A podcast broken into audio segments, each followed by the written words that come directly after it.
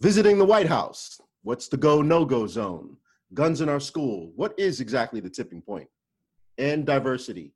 How do you get it? Where does it lie? All this and more on this week's Three C's in a Pod. Three C's in a Pod, a weekly podcast from Provision Advisors. A look at the good, the bad, and the what could be better in the world of communication. Hey, welcome, ladies and gentlemen. I'm your host, Bashan Mann, and with me on the show are Chris Servello and John Schofield. We thank you for joining us this week. For more of the Provision conversation, follow us on Twitter and give us your thoughts at ProV Advisors. That's P R O V Advisors. Or you can check us out on the web, www.provisionadvisors.net. As always, we look forward to hearing from you. Here we go with Rearview Mirror. First up, this week, the Boston Red Sox, or should I say some of the Boston Red Sox, are slated to visit the White House to commemorate their 2018 World Series win. The majority of the team's non white members, including head coach Alex Cora, decided to skip the event uh, for personal reasons. So we ask you, what is the significance, and do these visits or snubs, for that matter, which haven't just occurred with uh, this president, have also occurred in the past with other uh, other administrations, do they matter? Uh, do they have any value on, on the team moving moving forward, or in essence, uh, the brand of the White House. Um, this is something I don't remember from uh, my childhood, uh, and and that may have just been something that uh, that glossed over because I was a child. But gentlemen, I put it to you, uh, Chris. We'll start with you. Does this diminish the White House brand? Does it diminish the brand of the particular team or individual um, that's actually going to visit the White House? The most recent being Tiger Woods going for the uh, for the award he received. So go for it. So I think there's two um, distinct differences between the Tiger visit and between sports uh, clubs coming, uh, you, you, know, the following year to commemorate their victory uh, in whatever major sport they're a part of. If I was a communication advisor in the White House, or if I was a communication advisor in a major MLB or you know any of the major sports franchises, I would recommend that this stops and that it stops as soon as possible. We have now entered into no win. No win for the White House because there's always going to be um, some segment of the um, team that looks to make a statement or has, uh, you know, which is their right to do, has some objection and wants to make a stand over the White House's politics. Uh, and, if you're the team, I just don't want to be associated with it. So I, I, would figure one of these sides, whether it's the White House or the league offices for for these major sports, mm-hmm. should just make the decision that we're not going to do it, and this should die. Um, I, I just don't see a successful outcome in the world of social media, 24 hour news, all, all of that. It, it's uh, the greater American message that um, I think the sports franchises and the White House were trying to send. Uh, I, I, think that is past, and I don't think you can achieve that anymore. All right, John, what's your take? I've got a very opinionated take on this, and I have brought Provision Advisors mobile today, so I apologize for the uh, pod participation via vehicle. But um, it's one of these things that you don't know whether it's a passing fad or whether this is going to stick. I remember when the kneeling during the national anthem was really being debated and was a hot issue for people and and I remember it coming up and I think Tony Kornheiser even talked about it like why do we even do this anymore? Do we need to do the national anthem before we can hold a sporting event? Um, why pro sports? Why aren't we doing the national anthem before my kid's Broadneck baseball game? Um, and and all of a sudden it's kind of gone away. Uh, now the issue of kneeling for the anthem has not gone away, but the issue of maybe just doing away with that age-old tradition went away. And and to Chris's point, yeah, I don't think there's any merit to it. It's not just because I dislike with a lot of vigor the person occupying the White House, but what's what's the purpose of it anymore? I believe it's something from a from ages past when people really thought it was a big deal. And that's because you didn't have connections with your congressman or with your senators or with the president because social media didn't exist. And so, wow, if you won the Stanley Cup or if you did anything that that allowed you to be there, that it was a really big deal because people just didn't see the president as often. In the television age and in the social media age, I think that's gone away. Now, for teams like Army uh, going in there to get the Commander in Chief's trophy the other day, which I'll talk about in a separate segment. Um, maybe that does mean a little bit more to them for collegiates, for Olympians, for amateur athletes.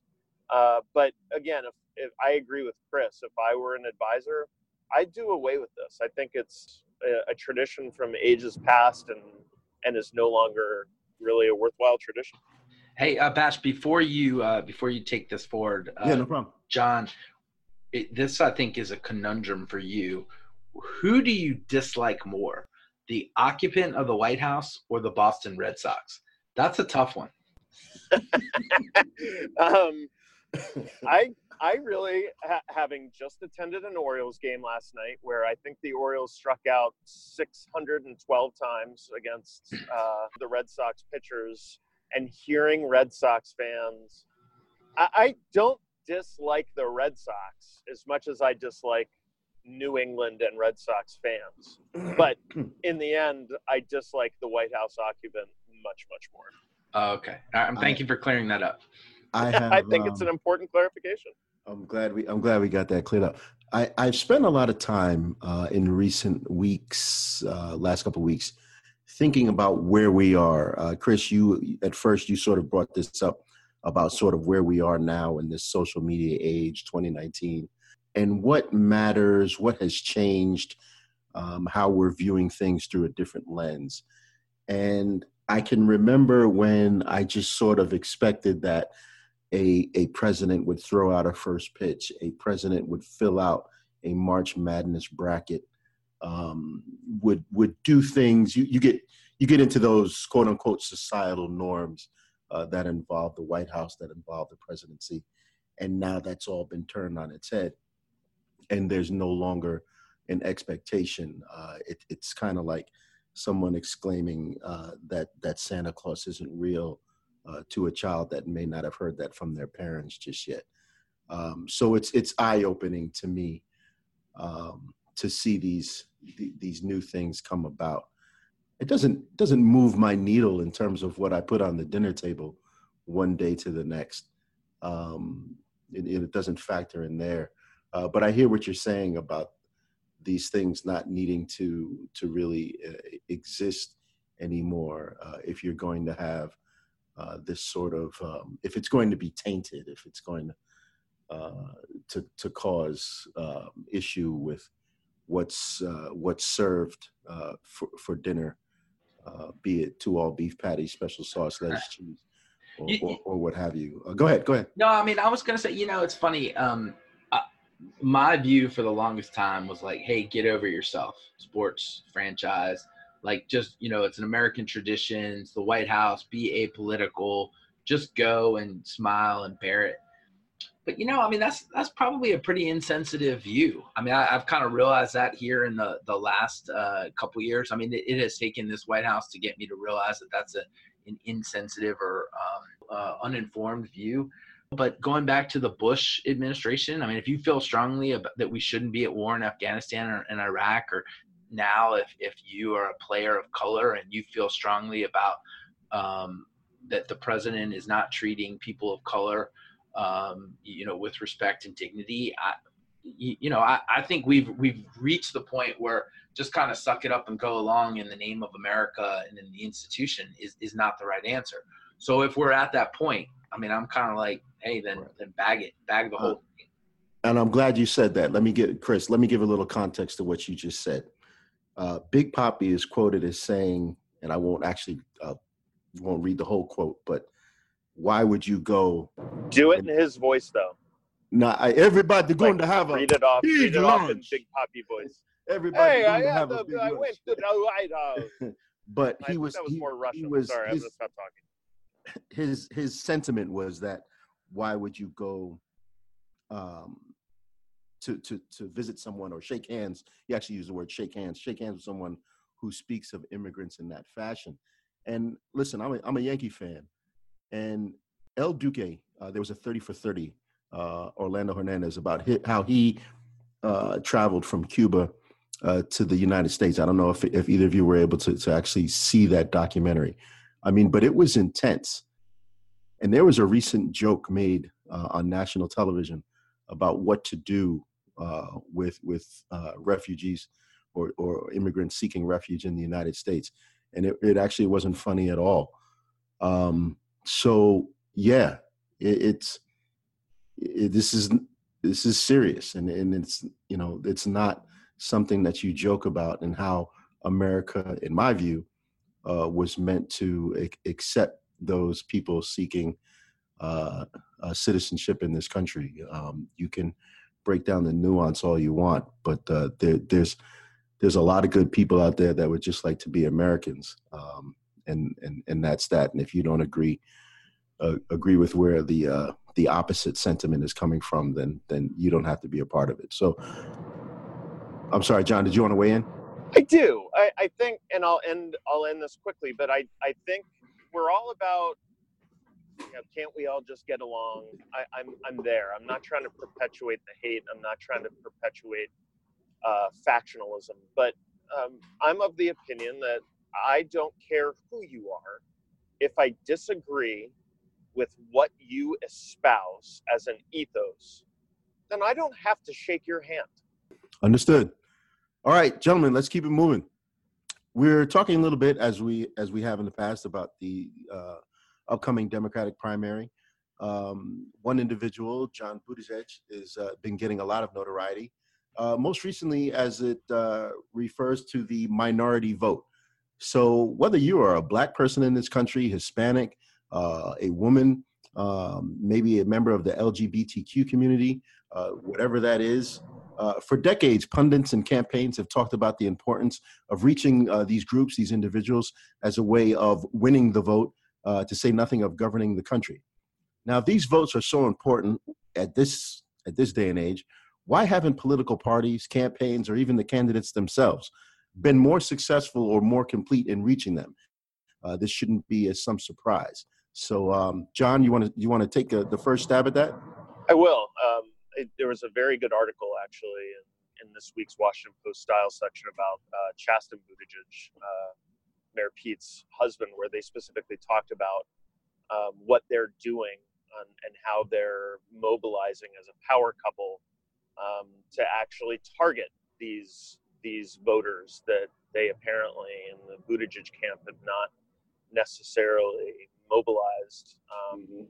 in their favor, and I find that interesting. Um, no matter if you're Mayor Pete, who doesn't have a lot of name appeal, or Joe Biden, there, there have to be processes in place by which, and we're communicators, and we learn from the age old custom, and you taught it at Dinfos Bash, as I did, that uh, you have to know your audience, and then you have to target your audience with specific messaging of of who you are, what you believe in, and what you want out of said audience, uh, and then you listen to the feedback. So I, I'm surprised by this, and I think that if I think the the onus is on Mayor Pete and and the rest of these candidates to identify um, these shortcomings in their game, and then take the next year and a half because they only have a year and a half um, to to fix that, and they got to get hot. Uh, if the numbers are truly what they are for for Mayor Pete in terms of engaging the African American vote, then then he's got no chance. Um, and and how he does that how he's going to endear himself to the African American voter um, and make sure that they believe that he could be their candidate um, and a candidate for America. Uh, it, it's going to take a little bit more than just getting photographed having having a meal with uh, with Al Sharpton. I agree, Chris. There's a saying, you know, fool me once, uh, shame on shame on you. Fool me twice, shame on me. Well, since Reconstruction, candidates from both parties or from the major parties have courted the black vote typically late in the uh, in the election and i'm talking about big time national elections here but i'm sure it's the same in state elections and then they've abandoned uh, those black issues and i think you could carry that forward and now say minority issues immediately following uh, inauguration or, or once getting into office so I, I'm not I'm not surprised by the articles that, that we saw. I'm especially not surprised at, at Mayor Pete.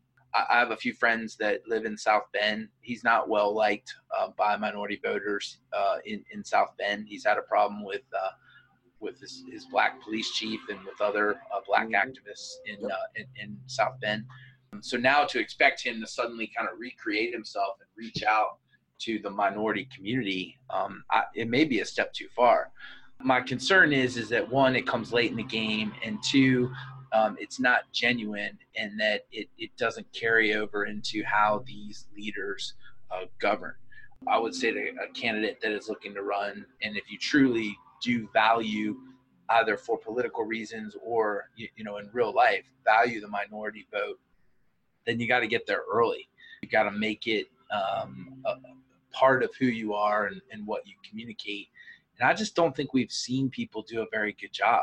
If you're going to do this, you got to do it from the beginning. And if you're going to do it, you got to see you got to see it through um, with with the issues because this kind of half-ass embracing or half-ass and embrace late um, does more harm than good to the electorate that to yourself and to the electorate that you're trying to court. Yep, I agree. I, I completely agree. Um, as someone who is actually melanin blessed uh, since birth, uh, to uh, to sort of understand uh, the reach and the, as Chris you said, the genuine nature of the outreach. Um, I know it. I know when it's real and when it's not, and you don't have to, you know, to to fake it uh, in order to get to get my vote. The you know that's not necessary. And, and just, just real quick, I mean, I Yeah, think that I think that candidates of both colors, uh, or of all colors, I think candidates of all um, ethnicity, I think candidates of all political parties have been guilty of making this mistake. So I mean, we we have seen black candidates court the minority vote late and then forget about minority issues. We have seen, um, you know, Hispanic uh, candidates. So it's not it's not just white people. Right, right, right, right. No, Uh, that's true. No, That's right, true. and it's not just Republicans. Um, I, I mean, I think there are a lot of people that are guilty of it, and there are a lot of people that could benefit from the communication advice that I think all three of us are giving. Yeah. Get there early, be genuine, and then see it through. Yeah, yeah, no, yeah, definitely, definitely. Uh, all good points, gentlemen. Uh, definitely a good review uh, this week, uh, folks. For those listening at home, we look back, and uh, when we return, we'll get into deep dive. Stay with us. You're listening to Three Season Pod. Provision Advisors, we prepare your team for the what ifs you never thought you'd encounter. Let us help solve your toughest communication challenges and leave your team stronger and more capable for the opportunities that lie ahead. Welcome back, and it's time for deep dive. Ladies and gentlemen, another shooting has taken place, this time outside of Denver, in the vicinity of the infamous Columbine High School, where school shootings took place uh, in that community more than 20 or just about 20 years ago, spring of 1999. So we've got a couple of questions uh, to ask ourselves, and, and right up uh, right up front, how do we have a real conversation about preventing this horrible tragedy? Uh, and as we look at the Second Amendment, how do we juxtapose the tragedy itself next to uh, the Second Amendment? Uh, how do we have those those conversations simultaneously? Uh, gentlemen, I want to hear your thoughts on how we take this discussion to the next level. Uh, as I'm sure, I mean, these conversations are happening all across America, uh, in homes, in churches, uh, in the workplace, uh, and anywhere else. Um, you, you can't escape it. So, uh, where do we begin, Chris? I'll start with you. I want to approach this first as a communicator and then come back around um, to my emotions as a as a parent. Columbine, more than 20 years ago now, uh, as John was saying before we got on the air, we we just uh, um, commemorated or recognized the 20th uh, anniversary uh, since the Columbine uh, massacre. You know, you, you pick the noun that that best describes the horror. Um, and, and I, I look at how these, uh, as a communicator, I look at how these massacres are reported.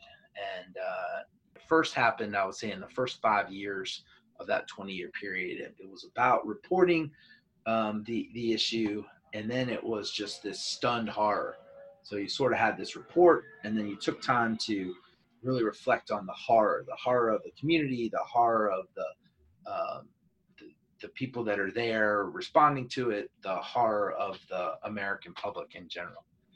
And then kind of the next five years was report and, you know, blame guns and and you know it's, it's guns fault and how these people get their hands on guns. And then the next stage was report and call for action right? We need gun control action. I mean this was really after sandy hook. I mean they were there was really this momentum too. This is absolutely unacceptable. Um, we have to find a way to keep guns out of the hands of those that have uh, you know mental illness or have a have shown a propensity for violence and then somewhere along the lines it's become report and and then focus on the heroes. Um, and, and i'm you know i'm all about recognizing the the heroes of, of these uh, tragedies. I mean the people that run at the gunman um, or uh, you know put the gunman down or um, or you know put themselves in between the the spray of bullets and their classmates or their their staff mates. But in doing that it seems like that call for action that recognition of the problem has fallen by the wayside uh, and to me i mean in the reporting of this and in the covering of this there's this intellectual laziness right i mean for that two to five years we had this really hard problem and we were reporting on it and we were trying to figure out how to solve the problem. And then because we just got lazy, because it got hard, we start we found another part of the story that makes us feel good, right? That kind of lets ourselves off the hook.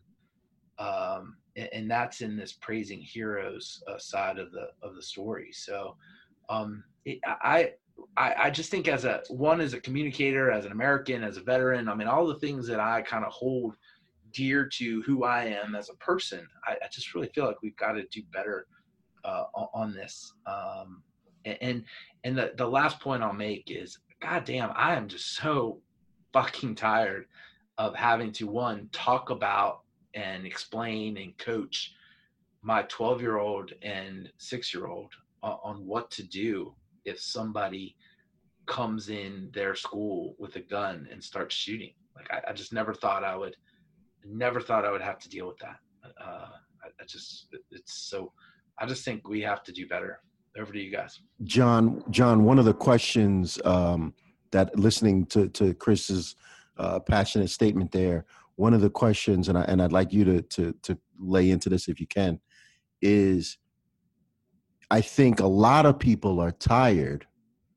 Why doesn't that translate to action when it comes to um, people that can can make a difference. Um, if if Chris is tired, we we all have children. We all have children uh, uh, within a, a, a, almost the same age group, um, more or less. So we're all tired of it. We're all frustrated by it. Um, why isn't that something that's moving the needle? I know you want to talk about some other points, but I just want you to maybe tap in uh, to what Chris said as well. Go ahead. I don't know. And I'm similarly frustrated and angry. Um, really good comments uh, made uh, after the Denver Nuggets playoff game the other night by Mike Malone, the Denver Nuggets coach who uh, lives two minutes away from that school and had to have one of these really hard conversations with his kids who uh, incidentally didn't attend that school. Um, but you know he he sounded very frustrated and he was very frank and and we live in a world and i think about this every day. I send a kid to high school and i send a kid to middle school and i send a kid to grade school every single day. And there are days where i literally think of the fact that they might not come home. Now that's that might be melodramatic. It might seem melodramatic but tell that to the parents of the kids who went to sandy hook um, or went to Columbine 20 years ago. Uh, I think that the, the reason that the outrage doesn't stick is that there's counter messaging. The NRA is very good at counter messaging, and um, there are going to be wackos like Alex Jones who claim that Sandy Hook was a hoax. Um, and and the outrage, it, it, pick your outrage. Is is it more outrageous that it happened in a school again, or is it more outrageous that a guy blew out the windows of a Las Vegas hotel and took it out on people who were at a country music concert. Um, I think the school thing makes us more outraged because there are kids, and we don't want we don't want the end of the innocence, as we've talked about before. But I, I don't know. I don't know why people don't go out there. What's going to be the event that actually spurs people on to activism? Where they say, like Chris just did, like, God damn it, I'm sick of this shit and I need it to stop. Uh, not because of my kids, but because kids all over the country, all over the world deserve better than what those kids got in that school the other day. And and I don't know what it's going to be to get people not only out of the intellectual laziness, but the actual effing laziness um, of of just not doing things that that require change. Um, that that requires intellectual presence, but also physical presence. So people need to go out there and mobilize and do something. Yeah, we need as communicators to to to energize that activism, but then then people actually have to practice the activism. That's my opinion. I, I my fear is that it's money. That that the dollar amount involved in gun sales is what prohibits any meaningful action from taking place. Uh, and I think it's really just that simple. We've we talk we've we've mentioned that that term uh, intellectual laziness uh, or, or, or, ignorance and i feel that as long as people can say and this is not just in, in guns we can we can apply this to to some other things in our our uh, our in environment uh, collective environment and that is if it doesn't directly arrive at my front door if it's not changing how I operate within my household, then uh, you know, plausible deniability, I'm ignorance is bliss. I'm going to to just go on with my life. And I think that has permeated the human conscious in a way that nothing else has here in in 2019. Um, it just doesn't matter to some people. Um, it's too easy to to go on with life to to go about your day to day without thinking about what the Servello family, what the Schofield family, or or or the the the family that thought they were going to have a uh, a graduating senior uh, tomorrow, um, but now have to think of of funeral plans. Um, the, the the people who have just uh, lost loved ones and and uh, thought their lives would go one way, but but but have a whole different reality to live with it, and it's it's amazing to me um, how that how we the the human the humankind um, how we've lost it, and and I'm sorry if that sounds Pollyannish, but there was a time and i and i'm old enough that i can remember this time where you actually gave a damn about the people on your street or um, you know i i I, we, we all wore this navy uniform, right? And and I, I think that if I saw somebody in a navy uniform and I didn't know the person from a hole in the wall, I felt the camaraderie with that individual and that we existed together on some sort of uh, of same same plainness. But you know, I'm gonna go I'm gonna interrupt just for one second. I, I still think a lot of that exists. And when you look at polls, um, there are large, I mean, super majorities of people think that we need to do something, right? Nobody's saying that you get rid of everybody's gun. Nobody's saying they get rid of the Second Amendment.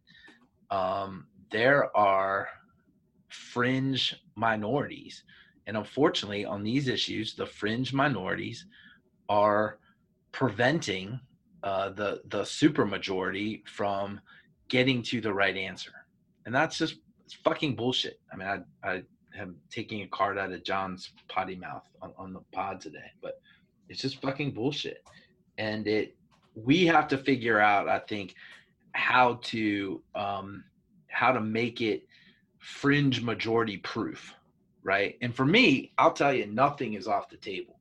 Gun restrictions, arming people in schools. I mean, any of the the like issues that charge both sides, and I just kind of listed two. But I mean, I think everything should be on the table, and uh, it, you, you know, to to just get our arms around this this problem. Now, the good news is, is I'm absolutely confident that our kids, our kids' generation, they will solve this problem. They will solve this problem, you know, when they have the authority to do it because they grew up with it, and um, for them, it will just make there there will be no other answer. So they will solve it. The sad part of that is, is you know, we're we're gonna have to wait 20 years. How many more school shootings are we gonna have before? Their common sense uh, t- takes over. So I-, I would like to figure out how to inject some common sense sooner than that.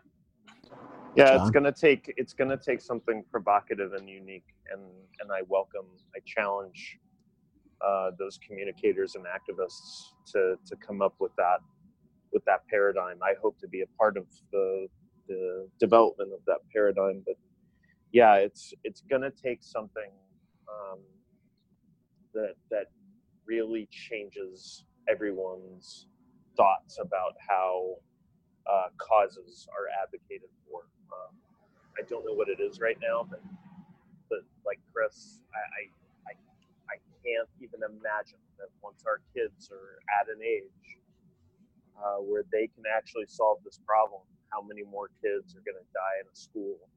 Um, and I I just have to hope that it's not your kid's school, Chris, or your kid's school, Bash, or my kid's school, um, or the school of anyone I know and love. Um, but we need to take that that fear and that motivation that the fear causes and make it more communal, make it more of a national thing. And, and I talk about the secularization of America. I think that existed when when people were more religious. It, it, it has its foundations out of religions, probably. I'm might just be playing amateur sociologist, but as people become more secular, as people become more isolated by the availability of information and technology, uh, they become less communal. They they become less a part of global solutions, and they just want it to not happen to them. Um, I'd love to blame that on the president, like I blame everything else, um, but uh, you can't. This problem has existed for a very, very long time um, and it needs to get fixed. Yes. Um, I'll take it just a, one step further and pray that, um, pray to God um, that one of these school shootings becomes the last school shooting. Um, and I can, I can pray for that. I can pray for that and hope that it gets out in the universe. And I can also pray for the family of Kendrick Castillo out there in Colorado. Um, at this point, all I can say is you're listening to Three C's in a Pod. Stay with us. At Provision Advisors, we specialize in strategic communication planning, execution, and coaching for senior level leaders and communicators dedicated to achieving success. We work together with your team to achieve favorable outcomes amid contentious or controversial issues which directly impact relationships and market identity. Welcome back to Three in a Pod with Provision Advisors. Let's take a moment to look out on the horizon and what the next week might bring. Chris, we'll start with you so it's kind of hard to transition, uh, but but we will, um, you know, from that last topic. Um, but uh, stealing a page from uh, John's sports PR book, um, I, I'm I'm to be watching the PGA tournament this week, and that's what I'm gonna gonna really be looking at on, on the horizon. Um, this year, the tournament will be held at Bethpage in Long Island um, I have the opportunity, uh, along with my, my brother and other family members, we're going to go up on Wednesday and watch the final practice round. Um, this is the first time the tournament has been held in May, um, and, and it now falls in between the Masters, uh, which was held in April, and the U.S. Open, which is held in June. So it kind of drafts in between the, the two most popular uh, majors that, that golf has. Uh, the PGA has long been the uh, sort of the redheaded stepchild, if you will, of the of the four majors. Um, and golf believes, I, I assume, and, and based on what I heard, that be, it, it's that way because it's so late in the year. Um, and it, it just doesn't have the the history that the other tournaments have. So I'm going to be watching um, to see if uh, you know as a result of this new positioning, um, will will the PGA uh, Championship have uh, have greater viewer, viewership, and will there be a uh, more of a media buzz, uh, given that it's now in between the, the two most popular majors as opposed to in August? How nice is it for Tiger Woods to be able to dock that dinghy of his privacy? uh, I, I, I kind of wonder what the uh, what the slip fee is on that thing. Yeah, it's it's got to be expensive, but who cares, right? People need to take note that Tiger has two tournaments coming up at two courses that he's been pretty darn good at. Uh, he he owned Bethpage back in the day when the U.S. Open was played there, and then he certainly has has learned to make uh, Pebble his his friend. So I, I, think it's a sign that the PGA is getting more NFL like. They know that in August everyone's on vacation. Um, that's traditionally known as the slowest news time. People have become kind of apathetic about baseball unless their team is in the race. Um, and they're just looking forward to college football season. So it's really, really smart to move it from August to where it is now. I know viewership will go up. Um, and I think that's half Tiger and half timing. Um, but it sure is nice having having the idea of Tiger wearing red on Sunday at Bethpage Black. Righto, uh, John. Over to you. Um, I'm going to be watching how uh, Donald Trump's little announcement in the Rose Garden the other day. I mentioned at the beginning of the pod how Army was at the White House for their little Commander in Chief's trophy presentation. Uh, and and let me take a moment to actually congratulate them. It has been a long, long, long, long time since Army got the Commander in Chief's trophy uh, awarded annually to the Service Academy uh, team who wins the series between the between the three schools in football. So hats off to my former quasi alma mater. Um, a really good thing. But at that presentation, I was really interested by Donald Trump saying that he was going to lift the restriction on Service Academy athletes playing pro sports. Um, if people remember, uh, Secretary Mattis, when he was Secretary of Defense, actually put out an edict um, and a policy that that waiver that Service Academy athletes used to apply for in the past would no longer exist. I find it very interesting that the president, who just kind of fired Secretary Mattis, now is standing by and, and ready to, to do away with that.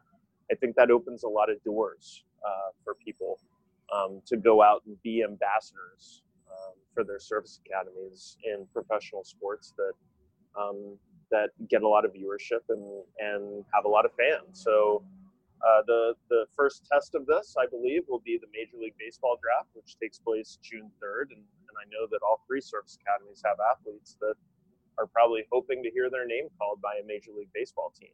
Um, the one thing I will say, and then I'll sign it off, is there are a lot of people, and I saw a quote or a tweet from Commander Salamander, who Chris and I know well, uh, both virtually and actually, um, about uh, how much bullshit it is that a um, that a kid can can get out of his obligation or her obligation to go pursue professional sports that they took an appointment and a spot at a storied service academy away from a kid who actually did want to go out and, and serve his or her country. Well, I, I call bullshit on that because no one no one raises the red flag and screams when a kid doesn't sign their two for seven papers and leaves scot free, debt free after two years at a service academy, which they are statutorily allowed to do. No one talks about the spots that were taken away from people then. No one talks about the kids who get kicked out for grades or failing to pass the PRT at the end of uh, each semester about how they took away a spot from somebody. So don't tell me about spots getting taken away if someone has a unique talent and they want to try it out to be an ambassador for their service academy, I believe they should get that chance. I just want to add uh, just w- one thing, Bash. Um, yeah. I uh, I have no problem. Um, you know, a lot of people focus on football or baseball or you know you know sports. If a um, if a midshipman or a cadet um, was suddenly given the opportunity to do something else that is, you know, uh, out of the ordinary and that brings respect and notoriety to the to themselves and the service academy they attended. We tend to focus on the on the athletic part of this, but I, I would say that look, these folks go there. A lot can happen in those four years if they're God given or or human cultivated talent takes them to a, a, the next level let them go pursue it and, and, and then celebrate what the service academy and that opportunity did uh, for that talent. Um, to, don't just force them to go into um, in, into active duty and and you know begrudgingly serve uh, so that they can get out four years later and, and try to pursue their dream. I, I just think we're better than that. We are, and and I think that that's the challenge. If I were advising one of these people um, who is going to pursue either professional sports or professional anything at the expense of their active duty obligation, if they have a way to get out and pursue something, I think that each and every single one of them would say and agree that they arrived uh, where they wanted to be um, as a scientist or as a singer or as an athlete because of what the service academy taught them they they got another chance at a dream come true in life because of the leadership lessons they learned at, at a service academy because of the moral mental and physical development they got. Um, and and that's where service academies in my opinion and i know i went rotc instead of the service academy. Well i went for a semester at a service academy before they kicked me out but the whole uh, the whole idea is to is to um, is to prepare them for lives of character and consequence. Uh, now, whether that's happening for the Boston Red Sox or for the Boston Philharmonic, um, I think it's a credit to what service academies do. All right. Well said. Well said. Uh, folks, we'll try and wrap this up here and get everyone on their way. On the horizon for next week, uh, as Tribe Called Quest would say, subpoena, subpoena, subpoena. Uh, that's what I'm looking at. Hey, listen, after a no show last week in front of the House, uh, the House Judiciary Committee voted to hold Attorney General William Barr in contempt uh, over the Mueller report. Uh, so we will see where that goes. It's really just a question of uh, where where the law falls in this country. As you also saw, the Senate Intel Committee uh, has also subpoenaed um, Donald Trump Jr. over the Mueller report. So we are going to actually find out uh, what subpoenas are real, what subpoenas are worth following, and and what subpoenas are not. we are at a a integral crossroads, I would say, uh, uh, in our republic, and uh, it is it is a daily debate. Uh, I guess for those of you keeping score at home, as to um, you know just what is worth uh, what is worth showing up for these days. Uh, and if you're as confused as I am, well, you know, you have company. it has been a it has been another great episode of Three in a Pod. And uh, we always thank you for joining us. We welcome your feedback. Please feel free to leave a comment below. And folks, until next week, as we always say, be good, be safe, and be better. Thank you for listening to Three C's in a Pod. Have a great week.